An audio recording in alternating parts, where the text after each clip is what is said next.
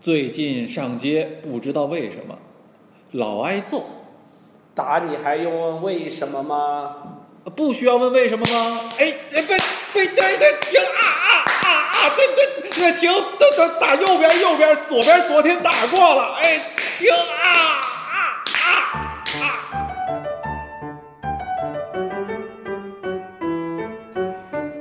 欢迎收听荔枝广播 FM 三零三七九零路易私房课，大家好，我是沙东。哎，正如大家所知啊，最近沙东老挨揍，一上街一出门就被揍，不知道为什么。哎，这不，我今儿来到了一个反挨揍工作室，找到了著名的啊资深的挨揍专家凯文，想咨询一下凯文，我怎么样才能够不被挨揍？凯文你好，哎，你好，沙东。呃，听说你在这个挨揍方面有丰富的经验呀、啊、也还可以吧，被打了三十多年了。哎呦喂，真牛！哎，那那那您能够告诉我，我怎么样才能出门不被挨揍吗？可以啊，啊你比如说今天吧，啊，你出门肯定先迈左脚了。你怎么知道的？还真是，我今儿出门迈左脚了。你肯定还穿红秋裤了。哎，这你都知道，我媳妇儿都不知道，还真是红秋裤哦其啊，其所以实我就挨揍。对呀、关键是你穿红秋裤能不被挨揍吗？我懂了，那明儿我出门啊，我迈右脚，穿绿秋裤，那我是不是就不被挨揍了？一样还得被打。啊啊啊！其实这里边啊，嗯最关键的是缺乏沟通。缺乏沟通，跟谁沟通我跟你这么讲啊？啊，啊，呃，凭我这么多年挨打经验啊，嗯我了解到一个事情。嗯两千年的时候呢，有一个瑞典哥本哈根的一个大学生，嗯，他就这么就被挨打了。哦，跟我一啊样，出门迈左腿，穿红秋裤被揍了。啊，这个这个你你回头再了解一下啊啊就他也老被人挨揍，那后来他想办法解决这事儿吗？想了，啊他马上组织了几个人，啊他他同学一共五个人，啊，然后呢，在一个音乐节上面，他租了那么个小摊位，干嘛呀？呃，这个摊位呢，他取了个名字叫真人图书馆，真人图书馆，哎什么意思？就是把真人当书阅读，这跟挨揍有什么关系啊？当然有关系啦。为什么呀？把真人当书阅读，其实是促进沟通，哦，让打打人者和被打者这两种身份的人多交流、多沟通，消除误解。所以呢，这个就叫真人图书馆。这就能少挨揍。哎，还很很成功啊！哎，那您赶紧说说，他这真人图书馆都有什么真人啊？有太乙真人吗？什么太乙真人啊？那是欧洲，哦，欧洲，啊欧洲有什么真人啊？是真实的人哦，真实的人，啊。什么人啊？你比如说，啊，呃，都是一些边缘人物，嗯呃，什么小偷，嗯，呃，同性恋者，哦，呃，吸毒者，哎，呃，妓女，嗯，平常这些人都不被大家理解，啊，所以他找这些人呢，是促进理解、促进沟通。哎，这跟反挨打有什么关系啊？对呀、大家互相了解啦，你能体会他，他能体会你，这不就减少挨打了吗？哦，我懂了，加深沟通，增进理解，哎这样就不被挨打。对，哎，我觉得这真人图书馆这不错呀。哎，当然啊咱了要不要给他弄了？咱咱给他引入中国，然后咱也去加入，我也少挨打。你这个想法太好了，哦，好。但是零几年的时候已经进中国了哦，原来有人做过了是吗？啊！我一个哥们儿啊陆毅，你知道吗？哦，陆毅，哦，陆毅，我知道。就那个私房课那个，哦啊，怎么了？他弄了一个。他弄了，哦，结果他弄起来变味儿，哎，为什么呀？他给弄成一个考研培训班儿了，考研班儿为什么呀？那个来钱快啊！哦，真人图书馆不挣钱，啊那你可错了。啊，我跟你说啊，我也弄了一个真人图书馆是吗？啊，在哪儿啊？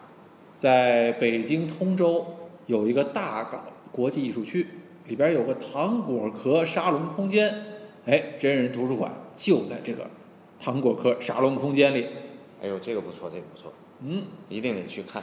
哎，这个糖果壳啊，门脸并不大，但一旦你进入之后，会发现里边儿空间无限啊，就像一个龙宫一样，无所不包，无所不有。哎，各位啊，走过路过不要错过，赶紧到我们的真人图书馆里来看看吧。哎，人呢？啊人呢？来呀哎，你来呀们这不是真人图书馆吗？啊怎么对呀没人呢？来，真人呢？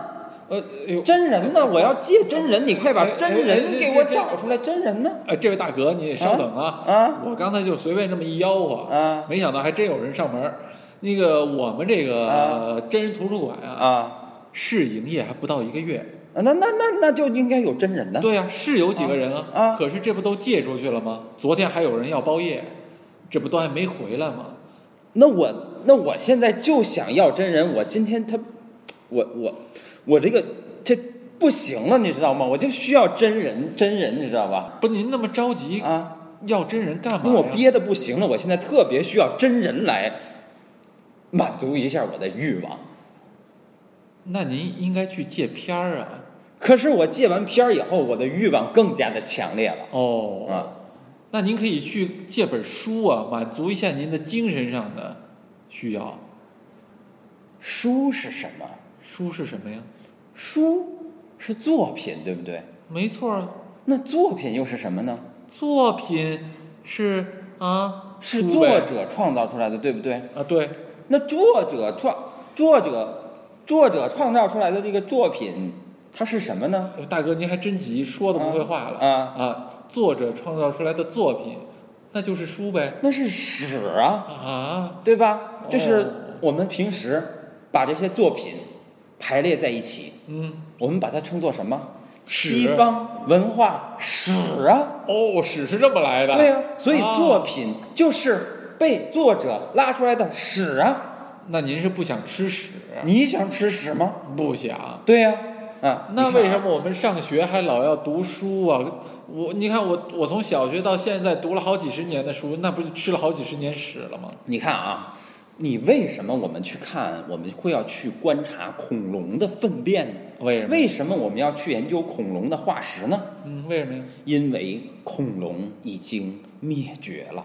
哦，那么，当我们无法见到真的恐龙，我们无法知道恐龙的生态的时候，这个时候我们怎么办呢？嗯去吃屎我们去研究它的屎。哦，对不对哦？通过研究它的屎，知道这个恐龙在生前是怎么样一回事儿，嗯，对不对没错？那么好，现在作者就是恐龙，嗯，书就是屎。那么你们，我们从小到大可能会读了很多书没事，但是当我们读这些书的时候，作者已经死了。哦我们不能去够知道活着的作者想什么，不能够知道他是靠吃着什么去成长起来的。嗯哎我们只有去分解他的粪便，就是这个作品，就是这个西方文化拉出来的屎。哦，但是这三十年来，我吃屎吃够了。嗯，屎，你吃过屎吗？屎是什么味道的？你知什道吗么味道？？你赶紧说说我告诉你，啊！屎是苦的。那你为什么不放点糖呢？无论我放多少糖，我在吃的时候，它还是苦的。这碗屎，我是吃够了，樊姨，你冷静点儿。所以把真人还给我吧。哎，大哥，不是我不帮你啊，嗯，真人实在是没有了要不然你来啊？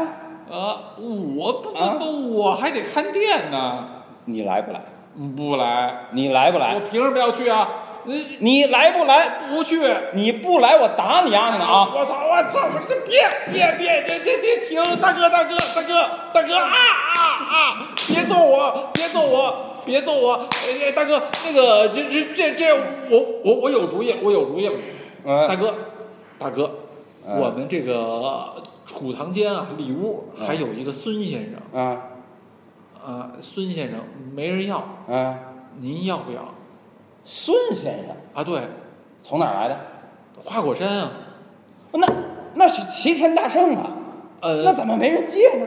他不是齐天大圣啊，因为它真是一只猴啊！啊，真真是一猴啊！啊，对呀、真是一猴，那这猴儿它会说话吗？嗯不会说话，呃它呃这个这会写字儿吗？不会写字儿啊。那它怎么到真人图书馆呢？呃，它能跟人沟通，那它怎么跟人沟通呢？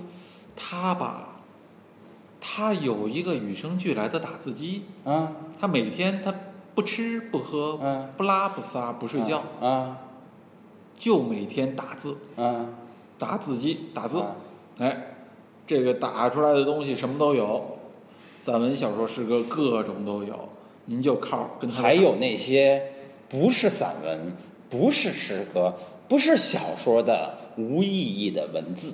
哎，对，太多了那你说的这个，不就是猴子和打印机的故事吗？啊！对呀，猴子和打印机，我原来听过一个网络文化广播节目叫啊《路易斯方克》，啊，他们曾经有一期节目就聊到过这个话题。没错，这期节目我也听过啊，说有一只猴子嗯在一个封闭的空间里，就在打印机上敲啊敲啊敲。嗯，因为猴子没有脑子，没有意识，所以它可以敲出所有文字的排列组合。哎是那么这样的话，一切已经存在的，还没有存在的。有逻辑的和没有逻辑的，所有的文字作品都会在猴子所打出来的排列组合中呈现。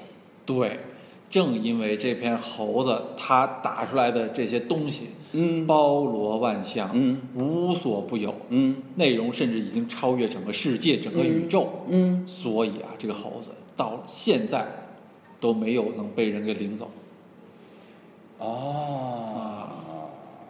哎，这位大哥，啊真人实在是没有了。嗯猴子这有一个，嗯您要能把它抱走，嗯，猴子我送给您了，您别打我就行这是你说的，啊。是老龙王啊，怎么着？啊。若是这猴子我拿得走，嗯你就把这只猴子送给我，对吗？没错儿，好，一言既出，嗯，四龙难追。好，那我就当仁不让。您来，嗯来，嗯，哎哎，停，哎哎，这这这位大哥，等等等等等等，哎，这只猴子那么多人都抱不走，嗯，为什么你就一下可以抱走了？嗯你是何方神圣？嗯，难道你不是樊姨？我当然不是樊姨，你是谁？我是让路易、温克海姆、格吕瓦尔德、塞巴斯蒂安、冯安东尼奥。哦，你就是路易啊，嗯你就是那办考研班的啊。嗯，你你你挣的那么多黑心钱还不够啊？你还要抢我这只猴子？但是当我抢了你这只猴子以后，我就再也不用挣黑心钱了。哎，你先等等，嗯，你先说说为什么别人都抱不走这只猴子，你就能抱走？因为这里面包含着一个西方文化史的基本原理。嗯，此话怎讲？大概在二十世纪的后半叶，刚过去不久，没错，有一个法国哲学家，他叫德勒兹，哦，他得了艾滋，他得不了艾滋，啊，为什么呀？因为他有一个著名的理论，叫做无器官的身体。哦，是什么意思？听得那么瘆人呢？无哎器官的身体，对，无器官的身体就是一种观念的身体。观念的身体。对，此话怎讲？那比如说啊，请问你什么是身体？什么是身体？嗯，你看我这个胳膊、腿啊、脑袋、肚子、胸，这不就是身体吗？那你是怎么感觉到我的身体的呢？我，你这大活人坐在我前面，我还看不见呀、好，那么你把眼睛闭上。啊！闭上了好，你闭上了吧？啊，好闭。上了。那么，嗯，哎，你干嘛呀？别摸我！哎，好，你感觉到我的身体了吗？嗯，你摸我一下，感觉到了。对，那请问这个时候你感觉到的我的身体，是你看到的我的身体吗？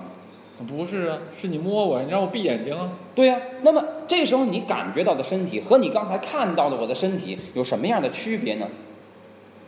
区别，嗯看见你是靠眼睛，嗯，感觉到你是靠触觉，对。那么你当当你看到我的时候，你是不是看到的我的一个整体？没错儿，而我的这个整体之所以你认为是我的身体，是因为我的这些身体的构造，头、胳膊、手、眼睛、肚子等等等等，这些构造和这些关系都在你脑海中早就已经存在了。哦，所以，当你看到我的身体的时候，你第一时间能辨认出我是个人，对吗？没错儿那么，这个时候你对我的身体的认知是一种有器官的身体，啊，因为我的身体是由各种器官组成的。哎，是一个理性的认知，对吗？是。好，但是当你闭上眼睛，我用我的手摸到你的时候，这个时候你感觉得到你平时认知的我的那些身体吗？感觉不到了，换句话说，你知道刚才真的是我在摸你吗？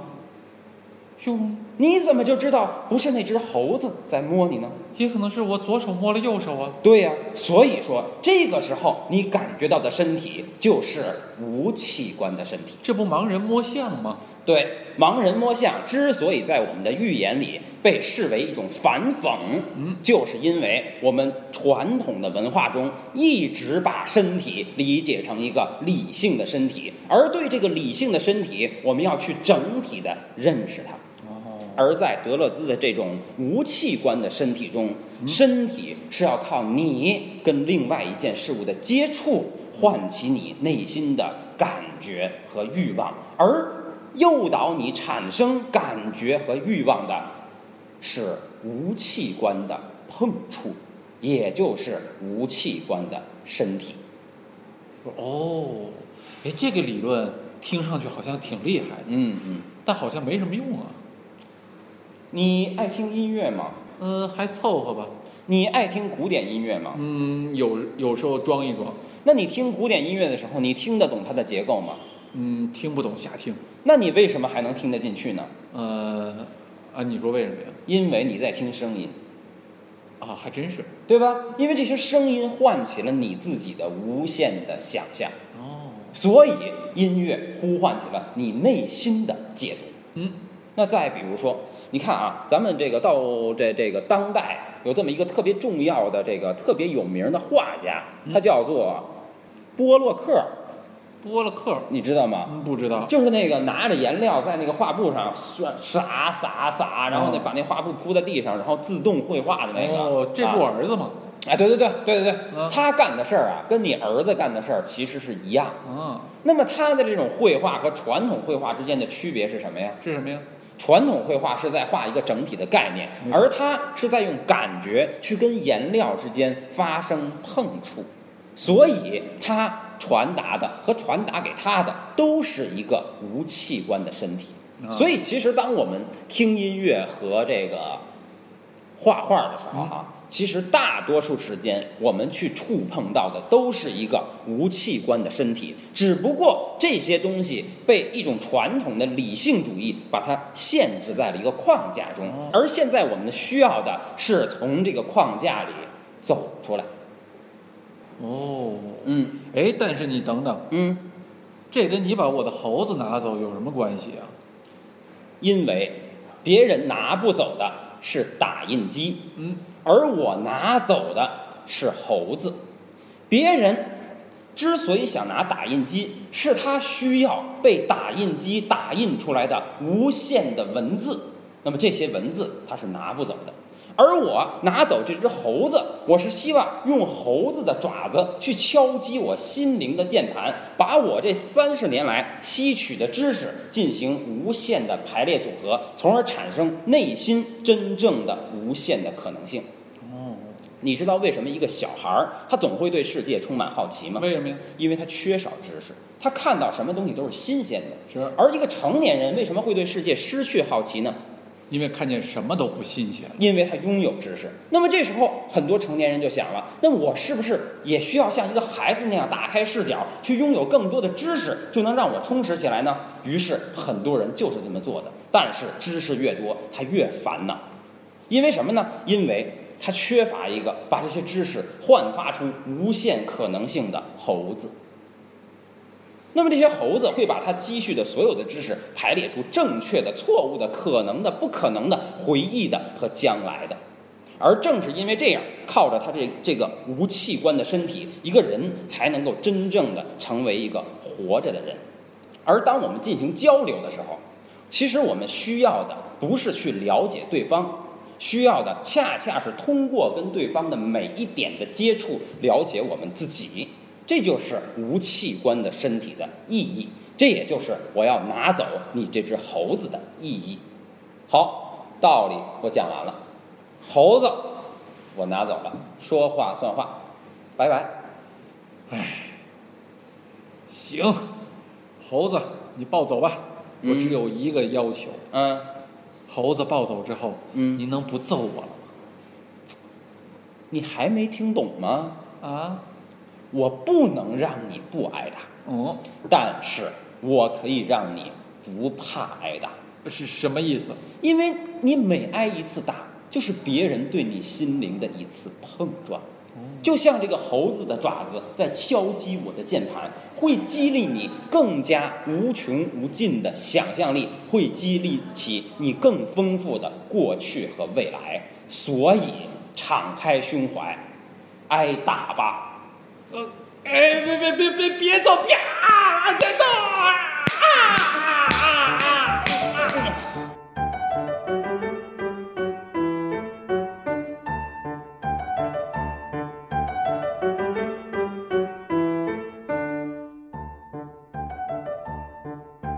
《